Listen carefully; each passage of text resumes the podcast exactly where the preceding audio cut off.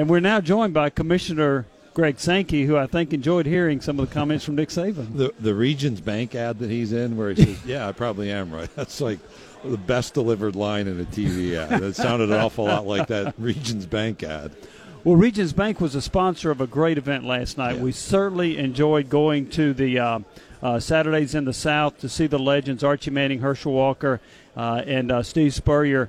Uh, did, I'm sure you enjoyed that, didn't you? Absolutely, and that's two plus years of work. We had a meeting in our conference room in June of 2017 where I had said, "Why don't we do something about you know a little bit of the history of the SEC, just formation." And ESPN took it around the 150th anniversary and ESPN Films and blew it up into 12 hours of programming. Tuesday, September 3rd, 9 p.m. Eastern, and then eight consecutive Tuesdays. And Jimmy, it starts in the late 1800s, and it's just fascinating. And you have the story of the University of the South, uh, Sewanee, and that five wins in six days train trip, the grease train tracks at Auburn when Georgia Tech came in, General Neyland, uh, a, a lot there. Uh, I saw one of the episodes in the really happy time in Knoxville in the late 90s, as you can imagine, and the quarterback's dad that uh, everyone's fond of is a big part of, of the story in the, in the 60s. And it was just great to hear, you know, Herschel, Steve, and Archie telling stories. And you, you forget all of the kind of stories that weave together. You've lived a lot of it where, you know, I, I think it's okay, and I'll, I won't take all your time, but but um, Archie tells a story of going to the what the '81 Sugar Bowl practice on the weekend before the games played with Georgia and Notre Dame, and Cooper and Peyton are with him, and and and Olivia's pregnant with Eli, and they asked the boys after practice, well, what do you want to name your brother, your little brother? And Cooper said Herschel Walker Manning. I mean, what a great story! you gotta love that one. And I love that Herschel said one of your grandkids should have been Yeah, named Herschel exactly. Walker. Man, And then, it's like I you put know, it back on Cooper. Steve talks about being recruited at Ole Miss before Archie had played there, and then Archie talks about Peyton being recruited at Florida, and just um, just marvelous to hear those stories and their appreciation for college football. You've had uh, close to 18 hours. Have you hired Herschel Walker yet? No, he was uh, my associate commissioner was getting on a plane at like five fifteen this morning and saw Herschel there. So I've had plenty of ideas floated at me. You got to appreciate his confidence. I, I, like, he could be director of quotes because you. I wish we could just tweet it out every quote. I mean, that's a Yeah. guy that gets football and. It shows you the difference generationally. He says, "Hey, I, I wanted to sacrifice to be ready, so that when my turn came, there, there I was." And talked about being injured in the Sugar Bowl. Just, just awesome person. Yeah, really special last night. I want to ask you about a couple of issues: name, likeness, image. Uh, Commissioner, do you see a time when college athletes will get some type of compensation in that regard, or, or paying them? Because a lot of people are supporting paying athletes because of all the money that's generated in college sports. I don't at the moment. There's an NCAA working group looking at the issue, which really is an outcome of state legislation that's being debated and discussed. California has been noteworthy, but there have been a couple other states with legislative initiatives. There's also um, some members of Congress that have talked about introducing legislation that would, by law, uh, create perhaps more freedom. We also have litigation. Uh, we'll be contributing to this working group. We have two members. Uh, faculty representative from the University of Tennessee, Don Bruce, is one of those members. And uh, we'll be contributing, but also looking to hear their output in October. And really, there's a, a range on the continuum. And it'll be interesting to see what principles they identify. So for me, that's the next step. And I've been public, in fact, have testified in court that I think compensation's tied to your your educational and competitive pursuits, and it's a decision you make. And if you don't want to play, you know that's a decision you can make as well. And we've seen that in some sports. I'd also just observe if you look at the sport of NASCAR and some of these name, image, and likeness issues, there are young people who sign away their rights early on. That doesn't happen in college football. Whatever people want to say about giving up birthrights or not, no, there, are certain rules that apply, but we don't keep their, their name, image, and likeness for commercial purposes. In fact, they can opt out of any of our promotional materials through waivers. So uh, I just want, at the end of answering the question, I'll clear up that uh, we do a great job supporting student athletes. There's no better time, and there are intricacies that make this a little bit of a complex conversation. And just to follow up a quick second on that, uh, there is the measure in California that has moved past the, the first step in trying to become a law which would essentially go down that road. Uh, but to me, it just seems almost nonsensical for the fact that it's an NCAA standard. All the schools in California are voluntary members of the NCAA, so therefore, even if the bill is passed in California, does sense not say they would still have to abide by the NCAA rules? They couldn't circumvent it just because it's a law in their state. Well, it certainly appear that way. Uh, that's for the lawyers to decide. Yes. And you obviously have the court of public opinion as well. And I think the NCAA president, Mark Emmert, provided a letter to some of their legislative leaders describing the NCAA's position, identifying this working group, suggesting that uh, some patience on their part may be helpful. And you know, the, the, the, observations were not really receptive. But then there are other realities that, uh, depending on the way this decision goes, will be interesting to see how the NCAA as an organization handles those issues. Now, the effective date, as I understand, for the legislation is 2023, so it's off a ways. But there are recruiting issues that are involved. In, in early recruiting cycle in, in any sport makes it uh, a little bit more uh, timely, even for uh, consideration and action if there's a different outcome in California. Now, two years ago, there were six coaches, I believe, that were being welcomed or representing either new or uh, different schools in the SEC media days. All 14 coaches are back. Is that, that I would imagine that's got to be pretty pleasing to a commissioner. The stat I had was first time since 2006. Yes. And I think what that says is we collectively made progress uh, last year, and they're still building building to do. You know, obviously Jeremy and his work at the University of Tennessee.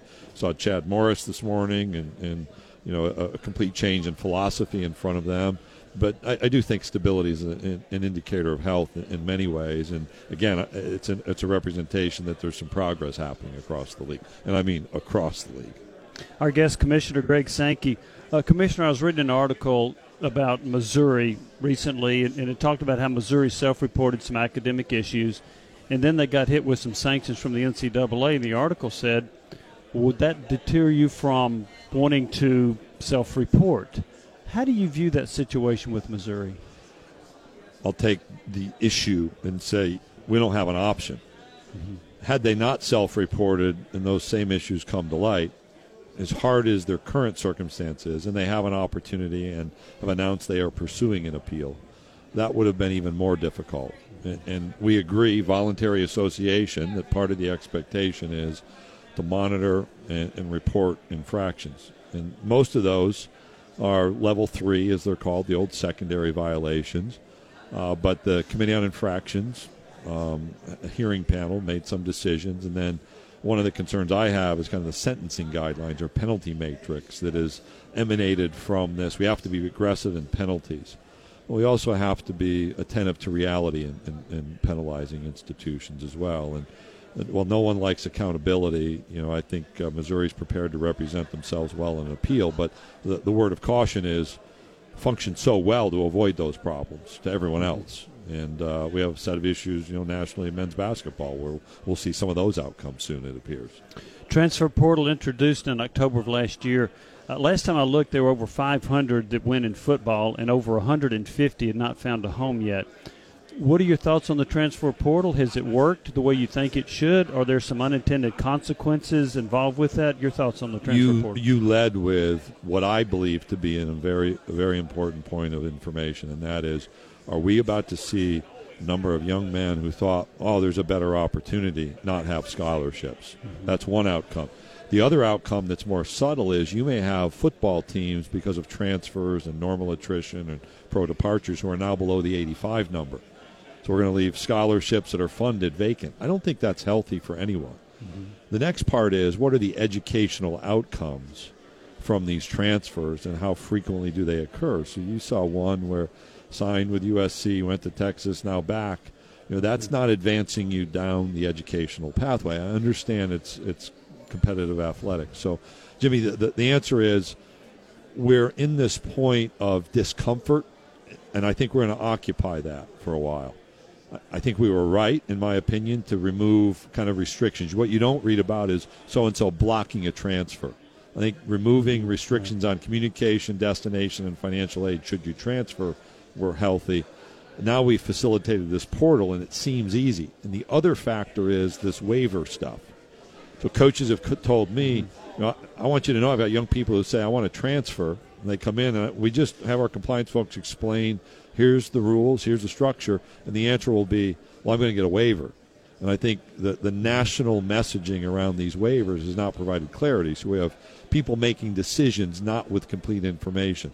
I think that's a problem. So why I think there's some elements that are, are appropriate. My view, my encouragement would be standard year of residence, every sport. That slows down some of the impatience, still gives an opportunity, and wherever we have to adjust, we can adjust. Perhaps there should be some exceptions, one time exception that's standard if you've met certain academic and, and conduct expectations my belief is we're going to have to go to the next chapter of this story after we learn a little bit about all these transfers and the realities before those types of policies are, are pursued. Is it difficult at all to t- at times to balance a great partnership with television, which does so many things and makes so many programs across the board for the SEC able to travel on charter flights like baseball, softball, things like that, versus the fan experience? And the point that I'm getting to is, for instance, Tennessee basketball, Eastern Time Zone team tipped off on its senior night at 9 o'clock on a weeknight, uh, as opposed to a Central Time Zone matchup, which went at 7 o'clock um, Eastern Time, 6 o'clock local time. And I'm just wondering how much is there input from the conference to say, this is a senior night for Tennessee, it should be a 7 o'clock start as opposed to um, the crowd being limited based on what the rest of the week holds. The first phrase of the question is Is it difficult to balance? And the answer there was yes, and I was going to move on. So, yeah. yes, it is a balancing act. One. Two, we have allocated authority for television partners to set times within certain parameters. What you describe is not a limitation within those agreements. Those agreements date back to 2008 or 2012 but we do manage those. Mm-hmm. And I think you could go back the year before in Tennessee basketball on the men's side and see even more 9 p.m. local tips than, than, the example you provided. So we're attentive, but we don't control. It's like the Tuesday, Wednesday, Saturday issue arose. So I'll ask the mm-hmm. question before somebody asks. We've we used to play Tuesday, Wednesday, Thursday, and then right. Saturday. So we were very attentive to Thursday, Saturdays, but with two full days between the, the games, I mean, two full days with a Thursday and Friday, we'd actually been open internally to say we don't monitor that, so don't have limitations. But it seems we went a bit, bit extreme because of the attractiveness of some of our programs, or, and not you know where we were last year. So the great news about having great basketball is you got a lot of highly ranked programs. The other great news is people want to see it. The bad news is that creates some of these tip time situations or some of these uh, consistent Tuesday or Wednesday appearances that are really about how television is trying to populate, not about how the conference office schedules, and that creates the tension and the balance. From your perspective, what was it like to uh, to see a drought in for Tennessee and uh, in 14 years outside the NCAA baseball tournament this year? Great, and, and just the progress and uh, kind of that moment. What we had about three or four weeks left and hadn't had the in conference success, and so needed some wins. I think that may have been the Florida series where yes. you saw the, the, the the script flip a little bit and the confidence grow. Uh, so a good step forward, and, and I, I, know that's not the destination, right? But uh, it's been a while, and and so it's fun to see that reward. I thought you were going to say like Grant Williams and Admiral, and you know I just saw a friend of mine in Charlotte uh, Grant was back at his high school doing a basketball clinic with a Celtics shirt on, and just um, you know, I was at uh, what was it the Wake Forest game? Went in the locker room. Rick let me talk to the team, and Grant hugged me. He's all sweaty. so the whole drive home, I drove the whole drive home. I got Grant Williams sweat, which I should have saved that, that vest I was wearing now, put it on eBay. That was pretty cool, though. Grant in the first round, Jordan Bone and Admiral in the second yep. round, and Kyle Alexander gets a deal with the summer league and now has been signed to a contract with the uh, with the Miami Heat. So all four yeah. that had a chance. I knew right Jordan. There. I didn't know Kyle. So great for Kyle. Mm-hmm. Yeah, and, uh, and, tribute to Rick. Yes. Yeah. Absolutely. Uh, wanted to ask about this. I know that the SEC and you would like to see another full time assistant in baseball. Mm-hmm. And so I was running that by a compliance uh, person at, at Tennessee, and they said, well, there's a debate. Do you want a full time assistant in baseball, or do you want to expand the number of scholarships in baseball from 11 7 back to 13? Which has the better chance of happening? I try not to leave, live in an either or world. I, I, honestly, I don't view those as exclusive. The coaches are needed. Mm-hmm. No one has said we don't need four full time coaches in baseball and in softball, by the way. and the nature of those games offense, defense, pitching, hitting, infield, outfield, catchers, relief pitchers, recruiting, dealing with your players. No one who voted against our proposal said we don't need four coaches, so now it's the structure. And it's time to move away from that structure. I think in both sports. That doesn't say we don't need scholarships. So in the SEC, we've said from our athletics directors, let's take a look at this equivalency model that applies to baseball, softball, track and field. And I'm public about it, trying to raise attention to the issue because it seems a little outdated. And, and so the answer is I don't view those as mutually exclusive. And the notion that we would trade scholarships for coaching positions or, or vice versa, I'm not ready to concede that ground right now. Very good. Commissioner, we appreciate it. Thank you so much for your time. Absolutely. And again, we really enjoyed last night, and uh, hopefully you'll be bringing legends again next year. We've talked about it. Day. You know, the, the, those three guys, there's a little bit of heft there. And we've got some other personalities that, that could fill that role. You know, I've that son of one of those guys who was there last night that comes to mind, or perhaps a couple of them. And, um, and, more insights on vaudeville. Yeah, yeah, there you go. when you know, I announced, you know, I appeared at the Grand Ole Opry yes, earlier right. this year, which is like I was standing up at the podium. I'm like, wait, I've just done this before too. My failure at the Grand Ole Opry in Nashville during our basketball tournament was I forgot to throw it back to like Bill, so then they could go to the. Uh, I don't know who was next coming up, but. Uh, it Very was, nice. it was, both were fun nights, and thank you for being there because that's that'll be a special documentary series. That was Very great. much enjoyed it. Commissioner Sankey, thank, Thank you you. so much Thank for joining you. us. That's Greg.